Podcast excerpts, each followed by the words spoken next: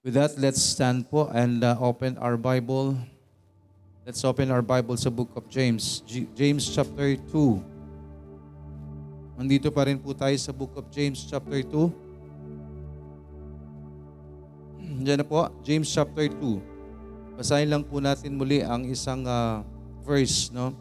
Verse, chap, uh, verse 5. Ready, read. Hearken, my beloved brethren, hath not God chosen the poor of this world, rich in faith, and heirs of the kingdom, which He hath promised to them that love Him? Ay po'y mananalangin, dakilang Diyos na nasa langit. Salamat po sa hapong ito. Sa pagpapatuloy ng amin pong pag-aaral, naway bigyan niyo kami ng wisdom, tamang puso't isipan. Buksan niyo po ito at malayang makadaloy ang iyong salita. Bawat isang makakapakinig, Panginoon, bigyan niyo po ng tamang puso't isipan. Ngayon din po ang iyong lingkod, bigyan niyo pong patuloy ng wisdom, knowledge, boldness, Panginoon, and uh, gayon din po ang boses na kailangan, Panginoon, para sa paghahayag. Kailang po ang may taas sa aming kalagitnaan at hindi po ang amin pong mga sarili. Salamat, Panginoon, at ang bawat isang wala sa kalagitnaan na ito, kayo po nakababatid ng mga sitwasyon. Ngayon din po ang mga nasa messenger room na may manatili po hanggang matapos ang iyong pag-aaral ng salita. Salamat, Panginoon, sa inyo na po namin tinatagubilin ang lahat ng amin pong mga dalangin at inihiling namin ang lahat ng ito sa pangalan ni Jesus na aming Panginoon at tagapagligtas. Amen. Makakaupo na pong lahat. Magpatuloy po tayo sa atin pong uh, pag-aaral at tayo po ay nandito sa pang uh, uh, kanina no ang atin pong uh, napag-aralan about uh, saan na tayo? Ano yung last natin? Ito po ay under pa rin ho sa pag-aaral natin ng uh, uh, ano to? Opo, partiality which is ito ho under sa true faith, no? Ito po is under true faith na number one, again, is ano po yon? Pumaloob sa true faith, responsiveness, truthfulness, pureness, and then ito pong last natin na pinag-aaralan or ay sa yes, last na po ito under true faith, fairness in treating others. So after we studied how we uh, focus on God, this right now ay binigyan ho tayo ng Panginoon ng paalala how we treat others. Okay, and this is uh, fairness in treating others, believers or non-believers alike. Equality is impartiality. So, pinag-aaralan po natin under this is to answer the three questions. What is partiality? Why must we not uh, practice partiality? And what must we do instead of showing partiality? So, andito tayo sa number two.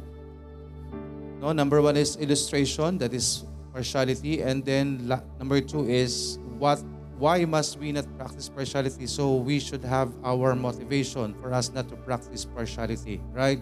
We uh, we need to be or we should have or kailangan we must be motivated for us not to practice partiality. Number two is motivation. So under this, no, meron po tayong number one, we are now called the sons of God. So that is uh, letter A na we must consider to see motivation for us not to practice partiality because we are now called the sons of God. We are now belong to the family of God. Amen? Since nanaligtas po tayo, we are now called the sons of God. Isa na po tayo sa mga uh, pwedeng tawagin po ng Panginoon. Kaya ho sa bawat isa sa atin, make sure no, make sure. Wag ho nating uh, ikibit balikat uh, sa kana o hindi naman no, no walang nakakaalam hindi po. Maliwanag po yung sinasabi ng salita ng Diyos. Kailangan siguruhin po natin. We make sure na tayo po ay kabilang doon sa mga anak po ng Diyos amen po ba mapabilang po tayo sa mga anak po ng Diyos because kung hindi po tayo mapapabilang sa anak ng Diyos kabilang po tayo sa mapaparusahan sa impyerno. Amen po.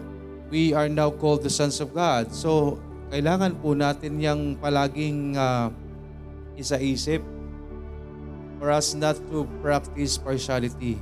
What is our reason? What is our motivation?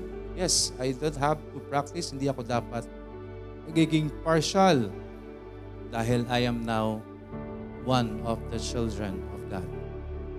Amen? Dahil isa na ako sa anak po ng Diyos. Number one po yan. Pangalawa, letter B, we are created in the image of God. So, image of God po, yan po, ibinasi ho tayo no, sa imahe po ng atin pong ah, Panginoon, ng atin pong Diyos. So, why should we practice impartiality? Ah, partiality? So that is number two reasons na dapat po nating maging motivation na hindi po tayo dapat nagpa-practice ng partiality because we are created in the image of God. Amen. Number three or letter C. Dito na po tayo no sa letter C. Meron po tayong hanggang D and then the last part. So nawa matapos na po natin to this time and then makamove tayo for the next. So number uh, letter C po. no, tingnan po natin sa Matthew chapter 7. Matthew chapter 7 po. Ang sabi po sa Matthew, open our Bible sa Matthew chapter 7 verses 7. Matthew 7 verse 7. Ano po nakalagay po dito? Matthew 7 verse 7. Asa na ba? Ah, sorry. May Matthew 7 verse 1. Judge not that ye be not judged. For with the, for with what judgment ye judge, ye shall be judged. And with what measure ye mete, it shall be measured to you again. And why and why beholdest thou the mote that is in thy brother's eye, but considerest not the beam that is in thine own eye? So ano po makikita po natin dito mga kapatid? We are not the righteous judge like God. Amen? Number three or letter C na maging motivation po natin or i, ano po natin sa isipan po natin, no? Na atin pong laging iisipin that we are not the righteous judge. No? Like God. We are not the righteous judge like God. So paano po ba natin ito mga kaibigan na mauunawaan po itong bagay po na ito? No? Sabi po dyan, or, number four, tuloy natin sa verse 4, or, how wilt thou say to thy brother, let me pull out of the mote out of thine eye, and behold, a beam is in thine own eye. No? Masakit po ang uh, salita ng Diyos. Thou hypocrite, first cast out the beam out of thine own eye, and then shalt thou see clearly to, to cast out the mote of thy brother's eye. So tandaan po natin mga kaibigan, si Jesus po ang atin pong Panginoon. No, we are not uh, we are not the righteous. No, again, a motivation po number letter C is we are not, again, we are not the righteous judge like God. We are not the righteous judge like Jesus. No? So sabi po dyan, ang atin pong uh, Panginoong Jesus, siya lamang po yung uh, makatarungang hukom. Amen po. Ang Diyos lang po natin ang makatarungang hukom. Sinasabi po ng Biblia na ang atin pong ang tao po ay tumitingin sa uh, ang tao po ay tumitingin saan? Panlabas na anyo. No? Kaya po magkakaroon tayo ng uh, magiging, sabi nga po, kung yung panlabas na kaanyuan lang po ang atin pong titingnan, magiging partial po tayo magkakaroon po ng partiality. Ang tao ay tumitingin sa panlabas na anyo, ngunit ang Panginoon ay tumitingin sa puso. Amen? Amen po? Tumitingin po sa pangkaloob-looban po natin. Alam natin na si Jesus ang lahat, ang nakikita niya po ang lahat. Nakikita po ng Diyos po natin ang lahat, maging ang mga iniisip, iniisip at motibo ng ating puso. Amen? Sabi po sa 1 Samuel 16.7, yan po yung sa Sabi po dyan, But the Lord said unto Samuel, Look not on his countenance. Now again, what is countenance? Yan po yung appearance, outward appearance. Look not on his countenance or on the height of his stature. O ano man pong kanyang ano. Ha? Ano man kanyang ah, sukat. No? Ng sukat ng ano. Height of his stature. Because I have refused him. For the Lord seeth as man seeth. No, again, iba po ang tingin ng Diyos, iba po ang pagtingin po ng Diyos. No, iba ang pagtingin po ng Diyos compared po sa atin. For man looketh on the outward appearance. But the Lord looketh on the heart. Amen po, 1 Samuel 16.7. So again, maging motivation po natin, maging reason po natin for us not to practice partiality. Again, by the way, no, andun po tayo. Yun po yung ating ah, reason. Yan po yung topic natin na partiality or impartiality. Huwag pong magkaroon ng ah, ng favoritism, no?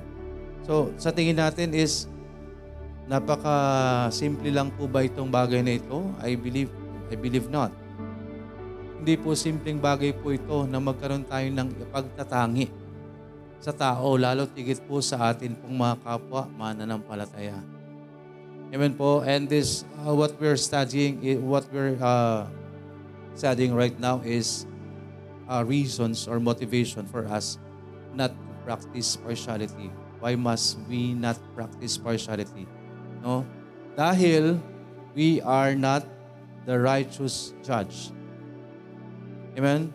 We are not the righteous judge like God.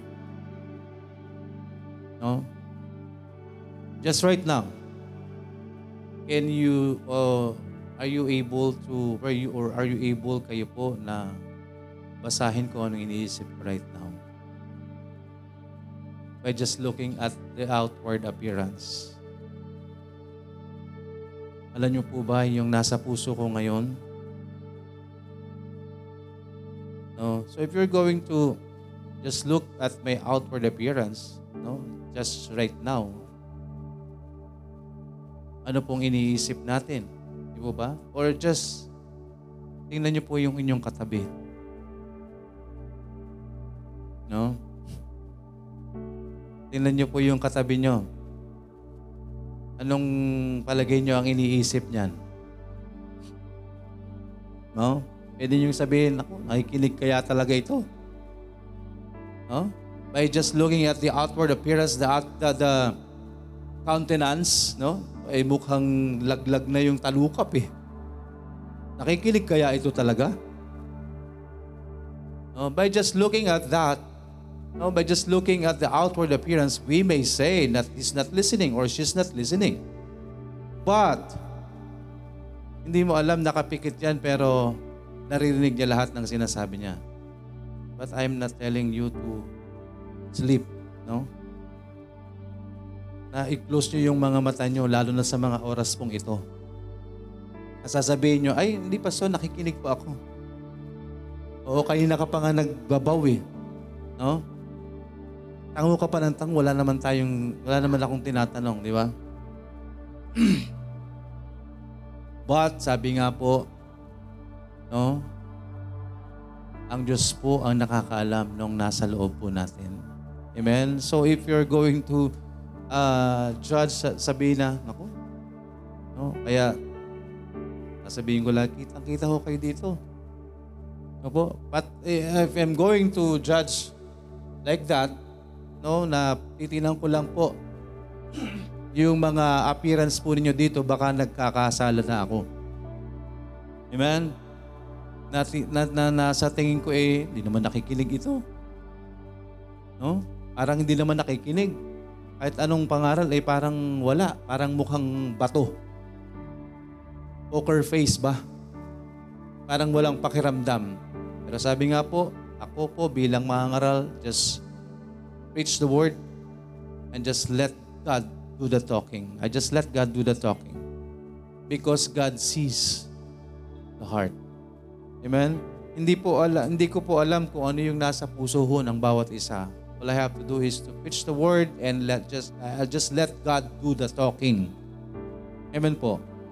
Hayaan ko na po ang Diyos na kumilos po sa bawat isa po sa atin. So again, sabi po dito, for the Lord see it not as man see it, no? Hindi ho natin pwedeng i-compare kung ano, paano tayo tumingin o makakita. Paano natin makita ang isang tao Because ang uh, tao po ay, siyempre, ano po ba yung nakikita natin? Outward. Amen? Ang nakikita ho natin, eh, siyempre, yung panglabas na kaanyuan lang po ng tao. Kung ano po yung nakikita natin because for, for man look it on the outward appearance, but the Lord look it on the heart. Amen po? Ang Diyos po ang nakakakita sa lahat po ng sa bagay na nasa sa atin. Kaya, Tandaan po natin, we are not the righteous judge like God. Kaya po, yung pagiging uh, partiality is hindi po tama sa harapan ng Panginoon. Amen. Maging uh, motivation po natin. Isipin na lang po natin, kapag nagkakasala tayo, no? Huwag na lang tayong uh, mag-isip, huwag na lang nating tingnan. Ipagpasa Diyos na lang po natin, Panginoon, nagkakasala po ako, pasaw, patawarin niyo po ako, kayo na pong bahala, alam niyo po kung anong nasa puso niya. Amen. Kahit po, kitang-kita na natin. No? Kaya ipagpapasa Diyos po natin dahil sabi nga po, sabi dyan, judge not that ye be not judged, for with the for with what judgment ye judge, ye shall be judged, and with what measure ye mete, it shall be measured to you again. So dito po mga kapatid, sabi dyan, si Jesus po ang, uh, siya lang po ang may karapatan ho na humusga po sa bawat isa po sa atin. Pangalawa is, si Jesus po is, wala rin po siyang kasalanan. Amen? Bukod po dyan na ang Diyos po ay tumitingin doon sa pangloob, no? Hindi ho siya naghumuhusga uh, doon sa panglabas na kaanyuan ng tao, Isang bagay pa ho, no? We are not like, uh, we are not the, ju- the righteous judge like God or like Jesus because si Jesus po, wala po siyang kasalanan. Amen. Kaya tama lang po na tayo ang humatol po sa atin ay sino? Ang Panginoon lamang po. No, kaya po ginag tinata, gina, kaya po sinasabi din ng ibang wala kayong karapatan na husgahan po ako. No? In some way, yes, they have that. They have that. Uh, meron po silang uh, sense sa sinasabi. But again, and on the other hand, we have the righteous judgment. And that is different thing. No? Na pag-aaral po ng Bible. But if we're going to uh, base yung judgment po natin doon sa what we just saw, yun po tayo magiging judgmental. Amen po. But if you're going to compare yung buhay po natin doon para magkaroon po ng righteous judgment, so ayun natin i-compare ang isang tao. Hindi sa ating sarili, hindi sa kapwa natin, kung hindi sa Diyos. For us to have a righteous judgment. No? Sasabihin mo, eh, ito hindi ko ginagawa. Ikaw. So nagiging, di ba? Yun, yun po ang sinasabi po natin na nagiging righteous po tayo. Feeling righteous sa sarili natin. Pero sabi ho, wala pong kasalanan ng ating Panginoong Isus, kaya po siya yung meron pong karapatan na humusga sa atin. Amen po? At yan po yung pagsusulit po natin sa atin pong Panginoon. Tayo po sa kabilang banda makasalanan. No? Tayo po ay nagkakasala. Hindi natin nakikita po yung puso hindi natin nakikita yung motibo o intensyon ng mga tao. Kaya hindi ko dapat tayo mag-re-react, uh, mag, mag, uh, magbabase do sa nakikita lang po natin na panlabas. Karaniwan din natin, ba sa, kunwari, meron tayong mga nakausap o naka-inkwentro o nakasagutan o ano. Pero madalas po ang sinasabi ng tao, di po ba, Uy, sigurado ka, sinabi ko yan. O hindi ko sinabi yan. Di ba ba? Kumbaga, pangangatpiranan na yung kasalanan. No? Pero sabi nga po, kahit ano pa hong gawin natin, kahit paikot-ikutin pa ho natin, Diyos ang may alam. Amen po. Diyos ang nakakaalam po. Kaya dapat po, wag natin na ang Diyos po ang tanging tunay na matuwid na hukom. No? We are not the righteous judge. We are not the righteous judge like God. Kaya po, for us not to be judgmental, no? Eh, wag ho tayo magkaroon ng kaisipan na magkaroon tayo ng favoritism, magkaroon po tayo ng pagtatangi. Because by doing that, tayo po ay nagiging judgmental sa bagay po na if we're going to uh, to judge ang isang bagay, higit sa lahat po tayo as mga kapwa mananampalataya. No, our motivation is we need to understand, remember that we are we are already no in the family of God. We are the, we are now called the sons of God. Amen. We are created in the image of God and we are not the righteous judge like God.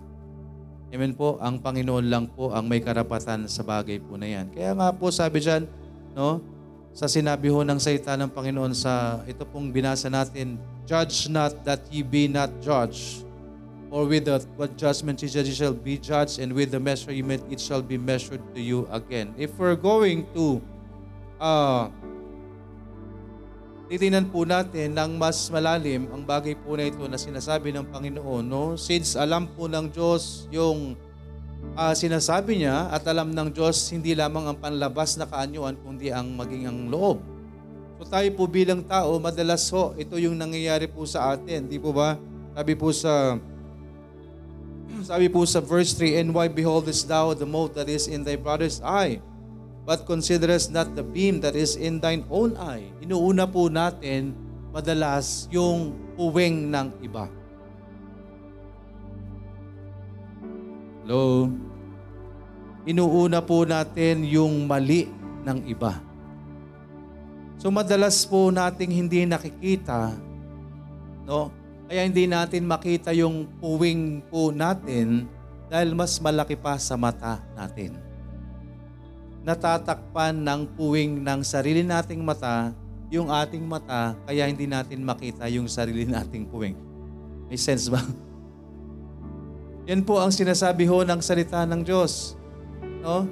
Bakit hindi natin tignan muna Wait, tingnan mo muna yung sarili natin sa salamin. Baka kapapansin natin ng muta ng iba. Sabihin na nating muta. Muta muna tayo, no? Uy, may muta ka. Galing mo ah. O kaya ang laki. Mas malaki sa akin. Nauuna po nating makita yung muta ng iba. No? Yung dumi ng mata ng iba kaysa sarili nating dumi Ibig sabihin lamang po na mas mabilis nating mapansin yung kasalanan ng ibang tao kesa sa tayo sa sarili natin bilang makasalanan. Kaya titingnan po natin mga kapatid, we are not righteous judge like God for us na husgahan yung isang tao sa panglabas nating kaanyuan. Doon sa makikita lang natin na panlabas.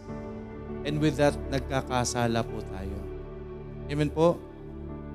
Sabi dyan, Or how wilt thou say to thy brother, Let me pull out the mote of thine own eye, and behold, a beam, no? imagine nyo, is in thine own eye. So, ka, sa bagay po na yan, no, mas inuuna po natin yung uh, punahin yung kasalanan ng ibang tao, yung mali ng isang tao, kesa yung sarili po natin, ang tawag po sa atin ng salita ng Diyos ng Panginoon, hypocrite.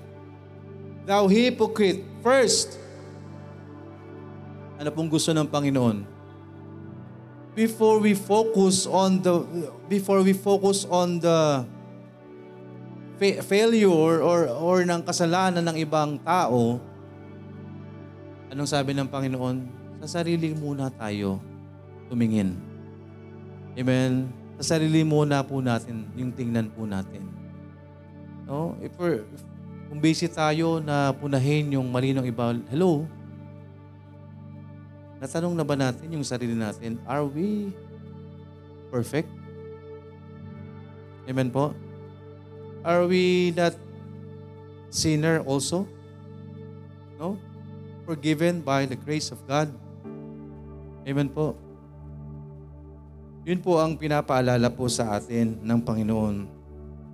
Sabi ng Diyos, Lo, bago mo punahin ang iba, unahin mo muna. First, cast out the beam out of thine eye. Amen po. Unahin muna natin yung sarili po natin. And then, shall thou see clearly to cast out the mote of thy brother's eye. Amen. Para maging klaro sa atin yung judgment po natin. No, unahin natin yung sarili natin. So then if hindi tayo, eh sabi nga po, wala naman po talaga. No? No one is righteous. No?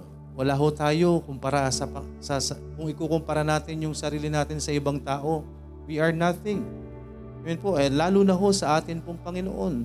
No? Kapag kapag mag uh, gagawin po natin 'yan, huwag ho nating tingnan yung ibang tao para i-compare po sa sarili po natin. Amen? Huwag nating i-compare yung sarili po natin sa kapwa natin. I-compare po natin ang sarili natin sa Diyos. Amen? Tingnan po natin kung kakumpa-kumpara ho tayo.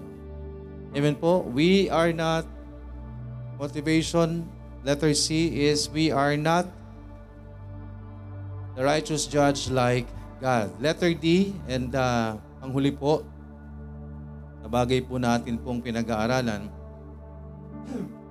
Sabi po dito, uh, buksan po natin sa Matthew. Matthew chapter 9. Nakita po natin dito ang panghuli po nating uh, punto. Matthew chapter 9 verses 12 and 13. Sabi po dito, sa Matthew chapter 9 verses 12 and 13. But when Jesus heard that, said unto them, They that be need not a physician, but they that are sick. But go ye and learn what that meaneth. I have mercy, I will have mercy, and not sacrifice. For what? For I am not come to call the righteous, but sinners to repentance. Amen? So atin pong panghuli po mga kapatid, we are not the best example compared to God. No? Tandaan po natin, for us not to uh, practice partiality, we are not the best example No? As I mentioned or mentioned earlier, compare ourselves to God. Amen po? But if we are going to compare ourselves with God, we are not the best example. Amen po? When it comes to impartiality. Amen we are not the best example compared to God or compared to Jesus. Ano po, what did Jesus do? Ano pong ginawa ng atin pong Panginoong Isus? Ang atin pong Panginoong Isus ang perpektong halimbawa.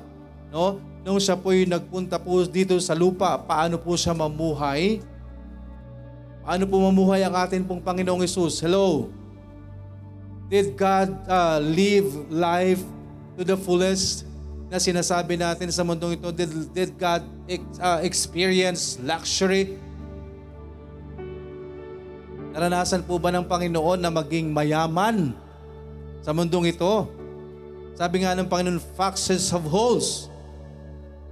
But I don't know where to lay my head. Ni wala nga siyang unan. Pero ang atin pong Panginoong Isus is the best example. Amen? If we're going to compare ourselves, we are nothing. Amen po? We are not the best example compared to God when it comes to impartiality. So why would we? Why would we practice impar- why would we practice partiality? Sino tayo para pumili? Sino tayo para tumingin? Sino tayo para mamili ng taong kakausapin? Ang ating Panginoong Yesus nga, siya yung nagpakita ng best example sa kanyang pamumuhay. Hindi siya nabuhay ng marangya. Amen?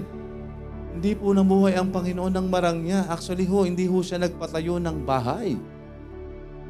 Amen? sa buong buhay ng kanyang ministry, he just goes and goes and goes and on and on and on. No, sa iba't ibang lugar. Amen po. Wala po siyang, ah, wala nga siyang dalang kahit ano. Sabihin naman natin, of course, is God. Yes, of course. Pero example ng ating Panginoong Isus is yung kanyang pamumuhay, how He lived life. Amen po. Ah, paano siyang namuhay ng napakababa. Amen. Paano po siya magsalita? Hello? Paano magsalita ang Panginoon? Di po ba? Paano po niya tratuhin ang mga tao? Amen? Hindi hinamak ni Jesus ang sinuman, ang pulubi, ketungin, ang mga nagbebenta ng, uh, ng panandali, ang aliw, ang maniningil ng mga buwis. Right? Wala po siyang pinili kahit na lahat sila ay hinamak ng buong, bu- ng buong bayan. Pero ang Panginoon ang nagpakita po ng best example how to practice impartiality. Amen po? We are not the best example compared to God. Amen? Compared to Jesus. Ipinakita ni Jesus sa kanila ang pag-ibig at pagkahabag. Amen? Pinakita ng Diyos ang pag-ibig, ang pagmamahal. Nakita sila ni Jesus na may pag-asa. Nang tawagin ni Jesus, sino po? Si Levi. No? Si, ito pong atin pong binasa. No, ito po yung context ng binasa ho natin ng tinawag ng ating Panginoon po si Levi or si Matthew. No, alam po natin na ang Panginoong Isus po ay nakipa, nakisama. No? Hindi ibig sabihin na nakisama doon sa kasalanan. Amen po. No, hindi ho tayo makikipamatok doon sa kasalanan pero hindi ho masama sa atin na ano, lapitan po silang mga makasalanan. Iba po yung nakikipamuhay tayo pero sabihin ayoko lapitan niya. Mga magiinom. Ayokong lapitan yan, mga nagsasabong. Nagpa-practice po tayo ng partiality if we do that. Amen? Pero ang Panginoong Isus po ang nagpakita ng best example how to practice impartiality. Thus, He is the best example. Amen? Our Lord Jesus Christ. No? Ito po nung tinawag niya po si, Le- si Levi. Hindi po ba dito sa Matthew chapter 9? Di po ba? Sabi po dyan, and Jesus passed, or sa, sa Matthew chapter 9 verse 9, And as Jesus passed from forth thence, he saw a man named Matthew sitting at the receipt of custom, and he said unto him, Follow me. And he arose and followed him. And it came to pass as Jesus at, sat at meat in the house, behold, many publicans and sinners came and sit, sat down with him and his disciples. And when the Pharisees saw it, they, saw, they said unto Jesus, or unto his disciples, Why eateth your master with publicans and sinners? No? Itong mga marites na ito, sinabi, bakit nakiki, bakit uh, halubilo ng master no, di ba? si Jesus Christ? Bakit kahalubilo niya yung mga makasalanan? No? Pero tingnan po natin kung paano nag-behave ang atin pong Panginoong Jesus. No? Sabi po dyan, But when Jesus heard that, he said unto them, They that behold need not a physician, but they that are sick. But go ye and learn what that meaneth, I will have mercy and not sacrifice. For I am not come to call the righteous, but sinners to repentance. Amen po. Sinners to repentance. Again mga kaibigan, let's tingnan natin. No?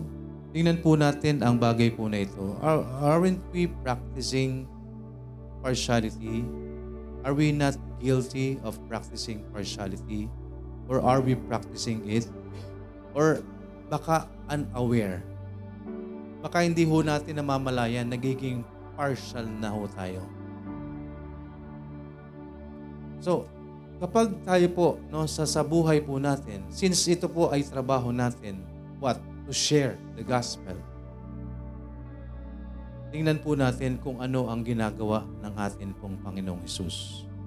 Iba po yung sabi nga sa Psalms, di ba? Sa book of Psalms, Blessed is the man that walketh not when you say walk it not, is hindi sila nakikipamuhay sa ungodly.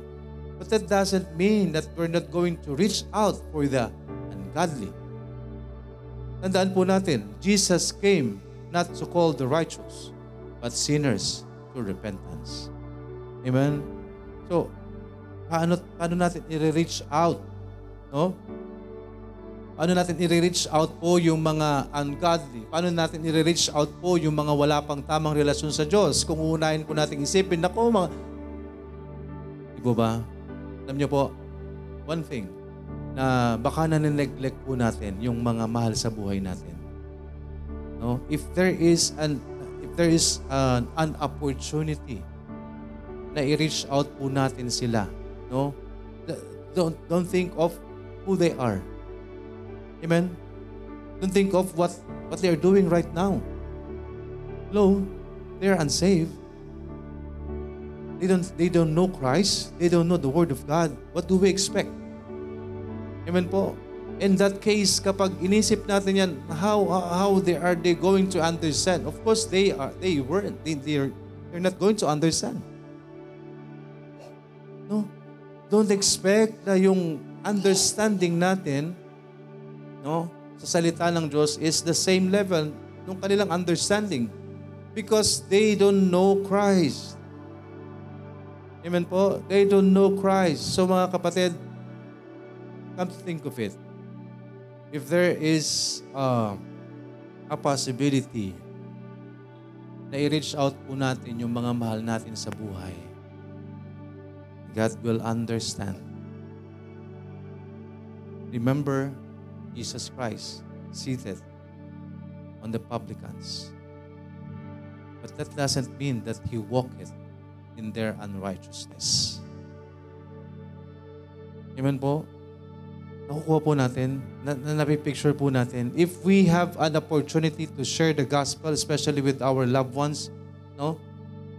Despite of what they are doing, despite of whatever it is happening, or whatever it is, celebration, or kung anong meron man sila. Po natin, remember our purpose. We cannot reach out. Hindi ho natin sila maaakay sa Panginoon kung hanggang, hanggang ngayon patuloy nating iisipin. Iba yung ginagawa nila eh. Sa ginagawa ko, hindi ako dapat nakikipamatok o hindi ko dapat ginagawa ito. Hello, hindi mo hindi sinabi ng Diyos na gawin mo 'yon. No? But take the opportunity no na lapitan sila. Amen po. Hindi ho natin ine-expect, wag nating i-expect na sila yung lalapit sa atin. We are the one. Tayo dapat po yung mag-reach out sa atin pong mga mahal sa buhay. Amen po? Hindi natin dapat isipin na, ay ganito, ay ganyan. No. Isipin ho natin what is our purpose. What is our main purpose? Hindi ibig sabihin na pupunta ka doon, may birthday yan doon, no? Ay, kay, ay, ayoko pumunta, may karaoke dun eh. Nakuha natin. Ay, ayoko pumunta dun, nagse-celebrate sila nun eh. Nakuha po natin, we are not going to walk on what they are doing, but we are trying to reach out for them. So if we're going to continue to, to, to, to ilayo yung sarili natin, hindi natin sila ma-reach out. Amen po? Makuha natin yung point, no? Because that is what Jesus did. Yan ang ginawa po ng atin pong Panginoong Jesus. No? Kaya nga sinabi niya, bakit ka nakiki, nakiki ano dyan? Ba't kasalo mo sila? Amen po. Alam ng Diyos po ang ating purpose. Unless talagang gusto mo rin makipag-bidyoke.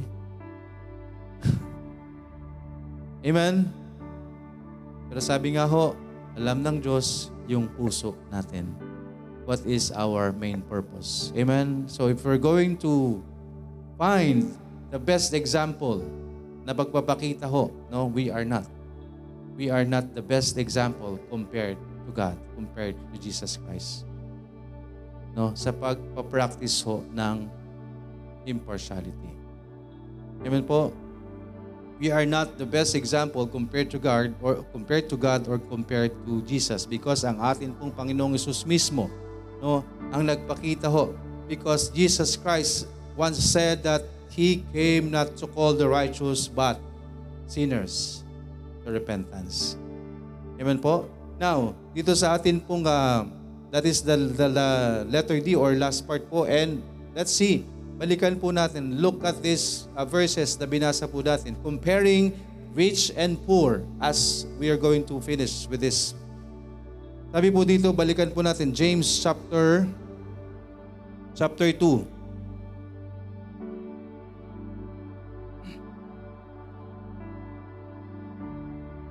James chapter 2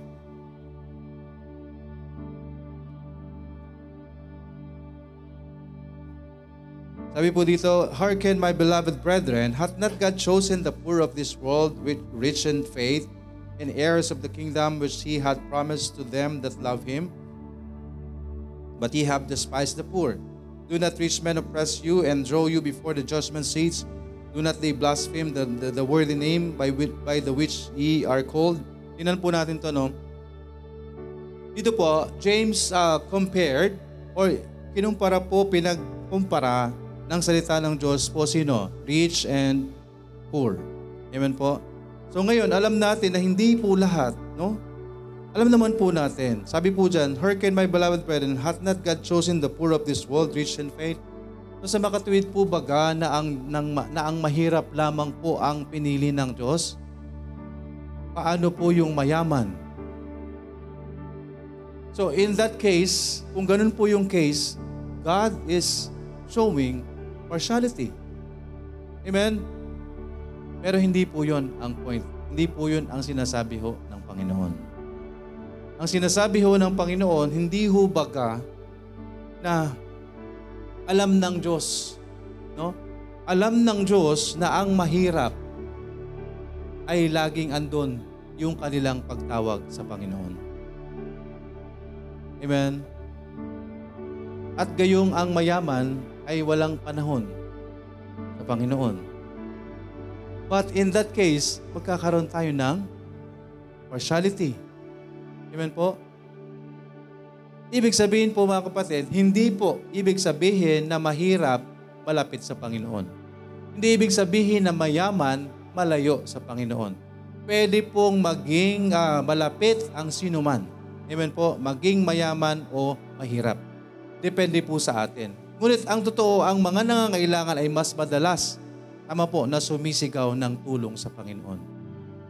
So ito po ay uh, makikita ho natin, hindi ho sa sarili ho nating uh, prinsipyo, kung hindi, meron pong mga senaryo na ginamit po ang Panginoon sa bagay pong ito. For us, na makita ho natin that really God is not practicing partiality. Amen po? Sabi po dito sa Mark chapter 10, No? Mark chapter 10, buksan po natin. Ito po sa Mark chapter 10, ano pong uh, makita ho natin dito? Magtatapos po tayo dito sa part po na ito. Mark chapter 10 verses 17 po tayo magsimula. Ito po yung the rich young ruler. No? Sabi po dyan, And when he was gone forth into the way, there came one running and kneeled to him and asked him, Good master, what shall I do that I may inherit eternal life? And Jesus said unto him, Why callest thou me good? There is none good but one, that is God. Thou knowest the commandments, do not commit uh, adultery, do not kill, do not steal, do not bear false witness, defraud not, honor thy father and mother. And he answered and said unto him, unto him, Master, all this have I observed from my youth. So again mga kapatid, ito po ay lumapit po ang isang lalaki sa kanya at sabi niya, paano Panginoon magmamana ng kaharian? No? Ang sabi ng Diyos, do not commit adultery, do not kill, do not steal, do not bear false witness. Ano po ibig sabihin po dyan? Sinabi ng Panginoon ano yung mga commandment na dapat gawin ng isang tao to inherit the kingdom of God. Ang sabi po ng, uh, ng uh, lalaking ito, Panginoon, ginagawa ko na yan dati pa. No? Ang sabi po ng lalaki. Sabi ng Panginoon, Then Jesus, beholding him, loved him, and said unto him, One thing thou lackest, isang bagay na lang ang kulang. Go thy way, humayo ka. Sell whatsoever thou hast, ibenta mo ang lahat ng iyong ari-arian. And give to the poor at ipamigay mo sa, sa mga mahihirap. And thou shalt have treasure in heaven, magkakaroon ka ng kayamanan sa langit. And come at sumunod ka.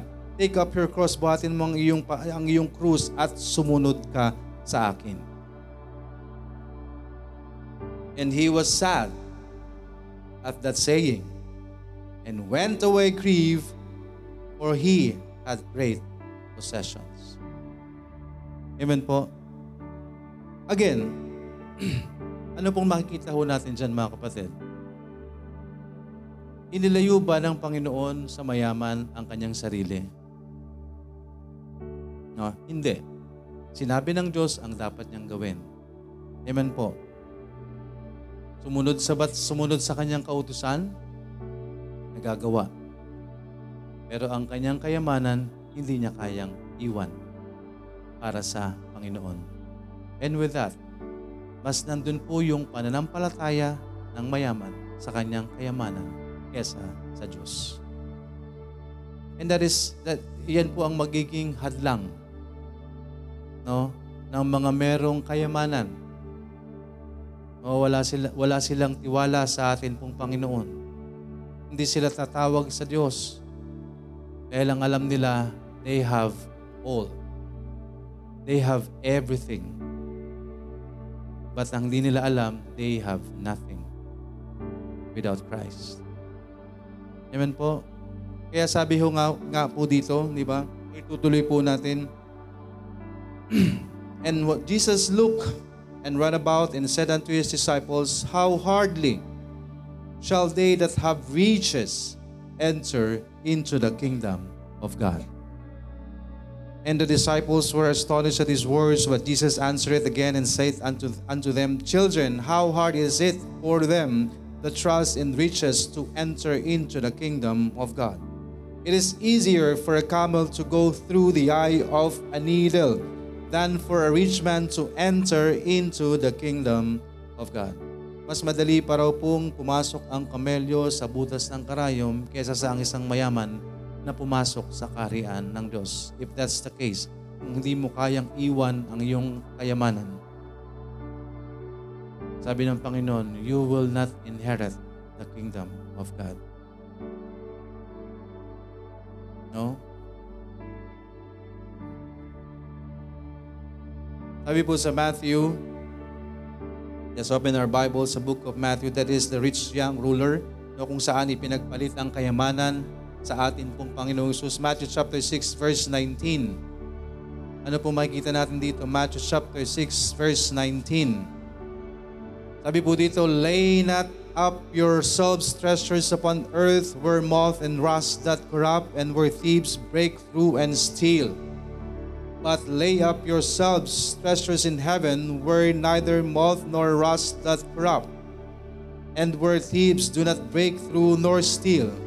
For where your treasure is, there will your heart be also. The light of the body is the eye. If therefore thine eye be single, thy whole body shall be full of light. But if thine eye be evil, thy whole body shall be full of darkness. If therefore the light that is in thee but be darkness, how great is the darkness? Verse 24 No man can serve two masters. For either he will hate the one and love the other, or else he will hold to the, uh, to the one and despise the other. Ye cannot serve God and mammon. No? Kaya po mga kapatid, ano pong makikita natin dito? Hindi po ibig sabihin na wala pong puwang ang mayaman sa kaharian ng Diyos. Yun po ba ang sinabi ng Diyos? No. Ang sinabi ng Diyos, kung hindi natin kayang iwan ang kayamanan po natin, take to come and to take up our cross and to follow God, we cannot inherit the kingdom of God. Amen po. Not everyone that saith unto me, Lord, Lord, shall enter into the kingdom of heaven, but he that doeth the will of my Father which is in heaven. No, God is not practicing partiality, but God is teaching us, no, kung paano ho tayo susunod sa atin pong Panginoong Yesus. If you're not going to, we cannot let go of things, no, of this world, we cannot inherit the kingdom of God. Ayaw ng Diyos na mas meron tayong pagmamahal sa sanlibutan. Love not, love not the world, neither the things that are in the world. If any man love the world, the love of the Father is not in him.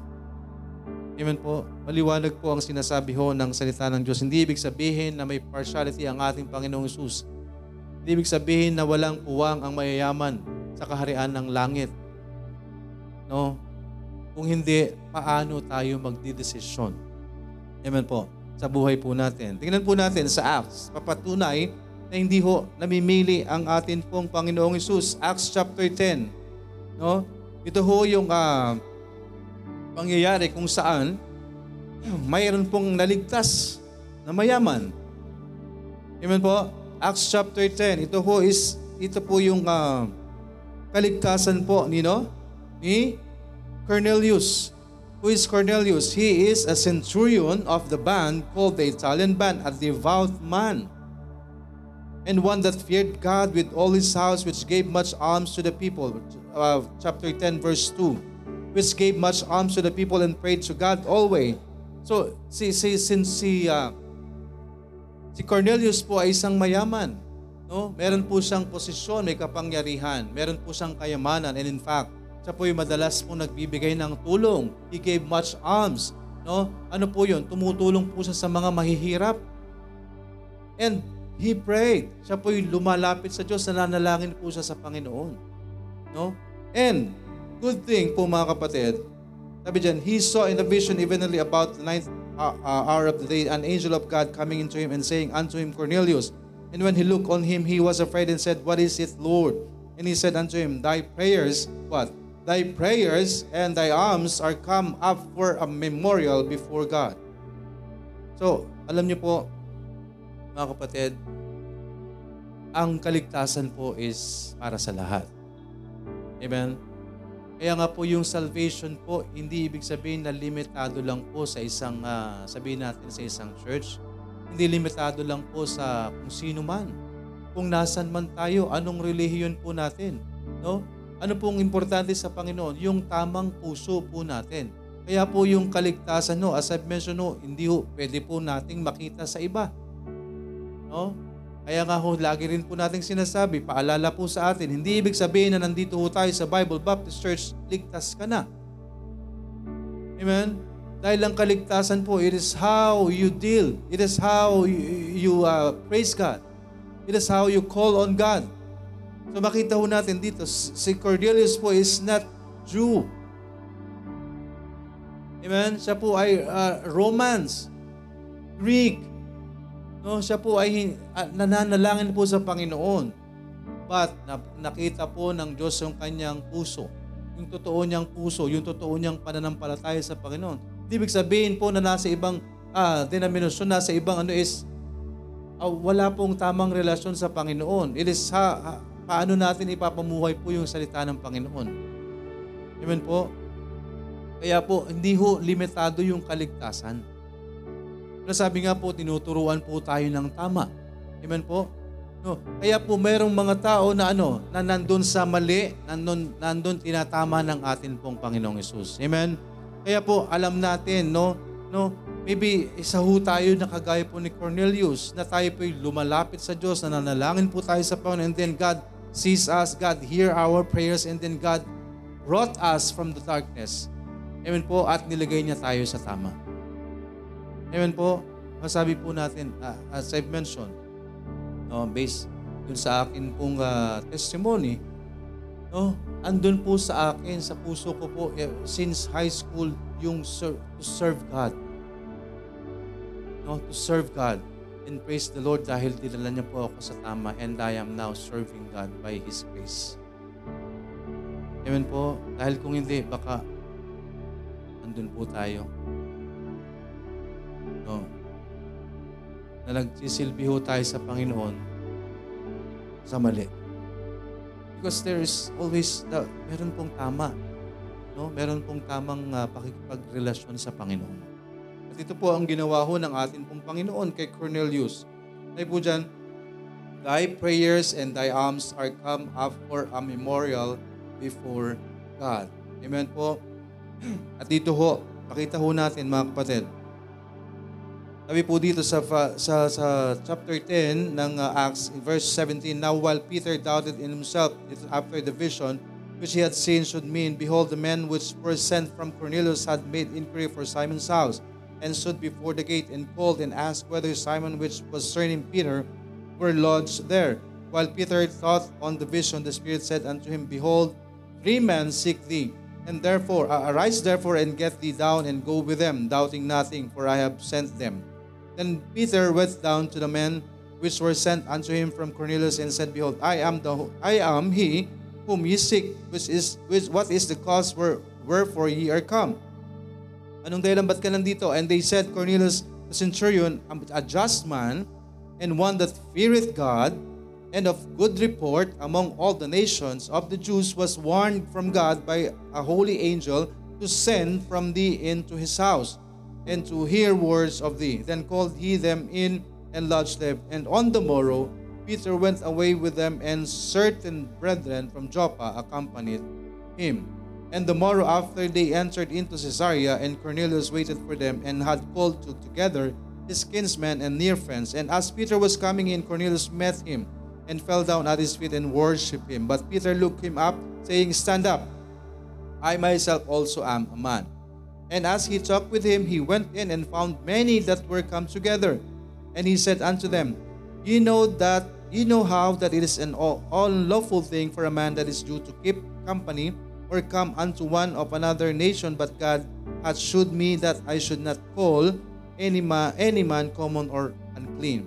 Therefore came I unto you without gainsaying as soon as I was sent for. I asked therefore for what intent ye have sent for me.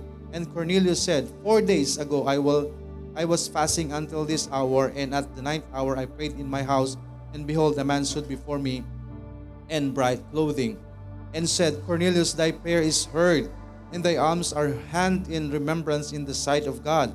Send therefore to Joppa and call hither Simon, whose surname is Peter. He is lodged in the house of one Simon, a tanner by the seaside, who, when he cometh, shall speak unto thee. Immediately, therefore, I sent to thee, and thou hast well done, thou art come. Now, therefore, are we all here present before God to hear all things that are commanded thee of God. 34. Then Peter opened his mouth and said, Of a truth, I perceive that God is no respecter of persons, but in, na- in every nation, he that feareth him and worketh righteousness is accepted with what? Accepted with him. Makita po natin dyan mga kapatid. Dito po sa verse 34, Of a truth I perceive that God is no respecter of persons. Amen? As we studied partiality or impartiality, again, respecter is ito po yung nag nagtatangi. No? Nagtatangi. Hindi ho nagtatangi ang atin pong Panginoon. Again, sa verse 35, But in every nation, what? He that feareth Him and worketh righteousness is accepted with Him. Amen po? Kaya po mga kapatid, maliwanag po ang salita ho ng Diyos. No? Of course, God is not respecter of person or hindi ibig sabihin na siya'y namimili po. No? If the nation or if every individual no sa isang lugar no ay gagawa po magkakaroon ng banal na takot po sa atin pong Panginoong Hesus. Gagawa po ng kaluwalhatian ng Panginoon. Gagawa po ng ano ng uh, sabi po diyan yung righteousness, no? yun pong kaluwalhatian, kalooban ng Panginoon ay tatanggapin ng Diyos. Amen po, hindi ho, hindi ho sa pamamagitan ng status po natin. Whether we are poor, whether we are rich, as long as we are going to uh, to come in front of God, gagawin natin ang kalooban ng Diyos, tatanggapin po tayo ng Panginoon. Because God is not a respecter of persons. Ang Panginoon po, ang Diyos po natin is the best example na nagpapakita ho na ang Diyos po ay hindi namimili. Amen po, tinatanggap ng Diyos ang sino man basta ang taong ito ay tama ang motibo sa paglapit sa Panginoon. Tatanggapin po tayo ng Diyos. Alam ng Diyos po ang atin pong mga puso. Kaya nga po ang Diyos alam niya kung tumatawag tayo because of something. Alam ng Diyos po bakit nandito tayo sa simbahan because of something. Amen po? And alam din ng Diyos kung nakikinig tayo sa salita niya because we want something from Him. And hopefully, and, pray, uh, and I'm praying, na tama ho yung motibo natin sa paglapit natin sa Panginoon. And what is that? To ask for forgiveness. Amen? To ask for forgiveness and makita natin, makuha natin yung pagliligtas ng ating pong Panginoon. The salvation of God. Amen po, yung kaligtasan na ang Diyos lang ang makapagbibigay. Kung tama ho yung motibo natin sa paglapit natin sa Panginoon. Hindi ho namimili ang Panginoon. Alam ng Diyos ho kung tayo po ay tama ang motibo sa paglapit natin sa Panginoon. Wala hong status at ang tinitingnan ng atin po Panginoon. Hindi ho yung panglabas natin kaanyuan ang tinitingnan ng Panginoon. Ang tinitingnan ho ng Panginoon yung puso po natin. Amen po. Wala hong kahit ano pang status na kailangan pong patunayan sa atin pong Panginoon. As long as tama yung motibo natin, as long as kaya, uh, uh, tanggap natin, no, kailangan natin ng kaligtasan, no, kailangan alam natin na tayo makasalanan, handa tayong sumunod sa kanyang kalooban, His righteousness. Amen? Ibibigay po ng Diyos yung para po sa atin. Amen po? Because He is the number one example na hindi ho nag uh, hindi ho kailanman namili ng tao. Amen. Andyan po ang ating Panginoon, no? Nakita ho natin ano yung kanyang uh, ano yung kanyang mga ginagawa. ano yung kanyang mga ginagawa nung panahon siya nandito? Sino yung mga taong sumusunod po sa kanya? And most of them, most of the people na sumunod sa ating Panginoon ay kinutsa ng sanlibutan. Amen po, kinutsa ng sanlibutan dahil ano po? Dahil makasalanan. Pero sabi nga ho, alam ng Diyos ang puso ng bawat isa. Kung handa ho tayong magsisi sa ating kasalanan at handa tayong sumunod sa kanyang kalooban, patatawarin po tayo ng atin pong Panginoong Isus. Amen? Kaya po sa bawat isa ho sa atin, atin pong mga mahal sa buhay na patuloy nating pinapanalangin, hindi ho namimili ang Diyos. Hindi ho namimili ang Diyos, hindi ho tinitingnan ng Diyos anong status natin sa buhay. Hindi ho tinitingnan ng Diyos kung anong itsura natin, anong kulay natin, gaano tayo, anong, uh, anong ginagawa natin sa buhay. Anong meron tayo sa mundong ito, anong kaya natin ibigay, hindi po because hindi yun ang tinitingnan ng Panginoon. Ang tinitingnan ho ng Panginoon is kung handa ho tayo na isuko ang sarili natin sa atin Panginoon. Magkaroon ho tayo ng totoong pagsisisi, lumapit tayo sa Panginoon, aminin natin na tayo makasalanan. At kung handa tayong lumapit sa ating Panginoong Isus, patatawarin po tayo ng Panginoon. Amen? Maging mayaman o mahirap po tayo, pwede tayong magmana ng kaharian ng Diyos. Amen po, because God is not respecter of person. Hindi ho namimili ang ating pong Panginoon. No? Kaya yung tinitingnan ng Panginoon ta, na, na mahirap No? Pero kung ang mahirap po, walang panahon sa Panginoon, wala rin. No? Pero sabi nga ng Diyos, yes, mapalad po sila because they have the, the, the opportunity to come to God. Amen po, they have the opportunity, they have the, the all day long na tumawag sa Panginoon na sila andun laging, Panginoon, Panginoon, Panginoon. Yes, tama. Pero kung yun, lang, yun lang ang gusto ng tao sa Panginoon, yung pangangailangan, no? hindi natin uh, handang uh, sundin ang kaluwalhatian ng Panginoon, yung kanyang katwiran. Hindi natin mamamana ang kaharian ng langit. Amen? Kung tayo po'y handang sumunod sa kaluwalhatian ng Panginoon, sa kanyang kalooban, mamanahin po natin ang langit. Not everyone that saith unto me, Lord, Lord, shall enter into the kingdom of heaven. But he that doeth the will of my Father which is in heaven. Amen po. Basta sundin po natin ang kalooban ng atin pong Panginoon. And that uh, conclude our uh, second pa lang po pala, no? So sa susunod po natin ipagpapatuloy. Ang oras na ba? Wait. By the way, malapit na po ito. Okay, so last uh, point natin mga kapatid para matapos sa natin itong uh, pinag-aaralan po natin. Again, that is number one, illustration. Number two is, ano po yung number two? Motivation that answers why must we not practice partiality, right? And then last po, it's, uh, saglit na lang naman po ito, no? This is Number uh, panghuli po, what must we do instead of showing partiality? And then ang number three po is recommendation.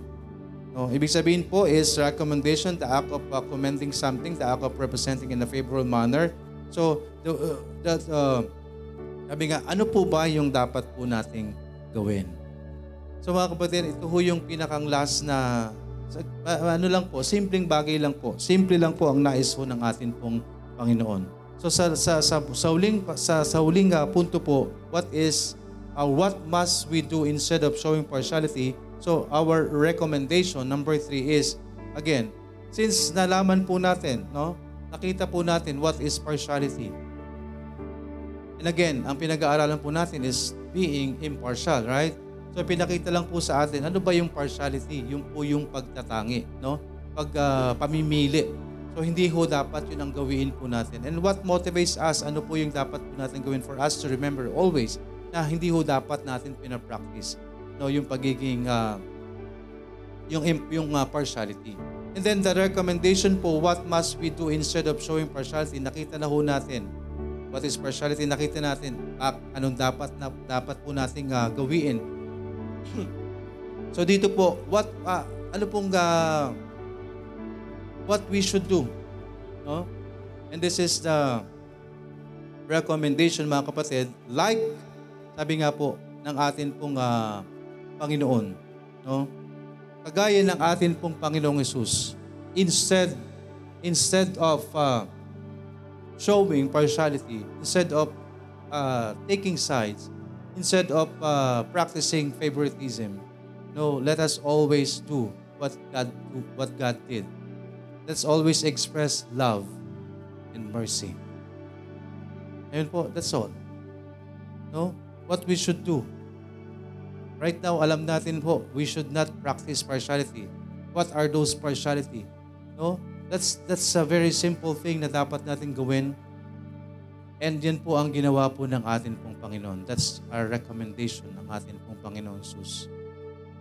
We should love, we should have love, we should love one another and express mercy to one another. Kagaya po ng ginawa ng atin pong Panginoon. Amen po. Hindi niya tiningnan ang sino man. Hindi siya nagtangi ng sino man. Bagkus, wala siyang ginawa po kundi nagpakita ng pagmamahal at nagpakita ng awa sa sino mang kanyang nakakasalamuha. Amen. Tinanggap ng Diyos ang lahat nang lumalapit po sa Kanya. And that is expressing love. That is expressing mercy na ginawa po ng atin pong Panginoong Isus. Amen? Ginawa po ng atin pong uh, Panginoong Isus sa sino man na lumalapit sa Kanya. So, mga kapatid, tayo po bilang mga ligtas, again, that is, yan po yung uh, mga halimbawa ng atin pong uh, totoong pananampalataya. Amen po. Again, what, what are those? Through faith, nakita po natin,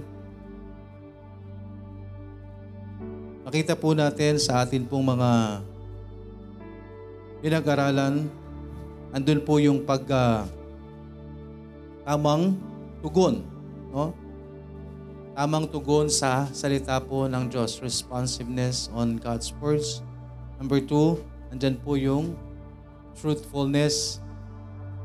No? Pangatlo, pureness. And then, fairness in treating others. Amen? So sa biyaya ho ng Panginoon, nawa, mga bagay na ito, kung tayo po'y merong totoong pananampalataya, magkaroon po tayo ng tamang tugon no? Sa salita po ng Panginoon, how we respond on the Word of God. How, gaano tayo katotoo sa salita po ng Panginoon. And our, what are our intentions? Are, are our intentions pure sa salita po ng Panginoon? Pureness on God's words. And tayo po ba is tumitingin ng pantay-pantay? Unang-una sa atin pong mga kapwa mananampalataya, higit sa lahat, sa mga taong wala pang tamang relasyon sa Panginoon. Amen? Fairness in treating others. So gawin po natin, no, instead of uh, practicing partiality, nalaman natin kung ano yung partiality, instead of doing those things, pagtangi tayo ng tao, let's show love and mercy to everyone. Amen po. Dahil yan po ang ginawa ng atin pong Panginoong Yesus. Remember, God showed us love and mercy. Kaya tayo nandito. Amen? Dahil na, na, natamo natin yung pag-ibig, yung pagmamahal, at awa, biyaya ng Diyos. Kaya nandito po tayo dahil sa biyaya po ng ating pong Panginoon. Amen? Wala tayong gagawin. What should we do? Gawin natin ang ginawa ng ating pong Panginoong Yesus. Show love and mercy to one another. Amen? Purihin po ang Panginoon. Tayo po saglit pong manalangin. Dakilang Diyos na nasa langit, salamat po sa hapong ito, Panginoon. Lord, kayo po ang kumilos sa bawat isa po sa amin. Kayo po ang magbigay ng tamang puso sa mga salitang amin pong napag-aralan. Maraming maraming salamat po, Panginoon. Sa mga patuloy niyong paalala ng salita niyo, Panginoon, na kami ah, sumunod lamang po, Panginoon, sa inyong ah, biyaya, sa inyong kalooban, Panginoon. At higit sa lahat, gawin po namin kayong mabuting halimbawa kung paano po kaming mamumuhay sa mundong ito, Panginoon. Higit sa lahat, Panginoon, sa inyong salita. Maging totoo kami sa inyong salita. At gayon din po, ang amin pong uh, pakikisalamuha sa kapwa mananampalataya o sa sino man, Panginoon, na patuloy naming idinadalangin na nawa isang araw ay makakilala din po sa inyo, Panginoon. Lord, sa inyo na po namin pinagkakatiwala ang lahat ng amin pong mga dalangin, Panginoon. At muli, patawad sa mga pagkukulang, mga pagkakasala. Kayo na po ang patuloy na gubay po sa amin, kalakasang spiritual, physical, at uh, patuloy na pagtaas ng amin pong mga pananampalataya, Panginoon. Salamat po sa inyo na po namin tinatagupinin ang lahat ng amin pong mga dalangin. At inihiling po namin ang lahat ng ito sa pangalan ni Jesus na aming Panginoon at tagapagligtas. Amen.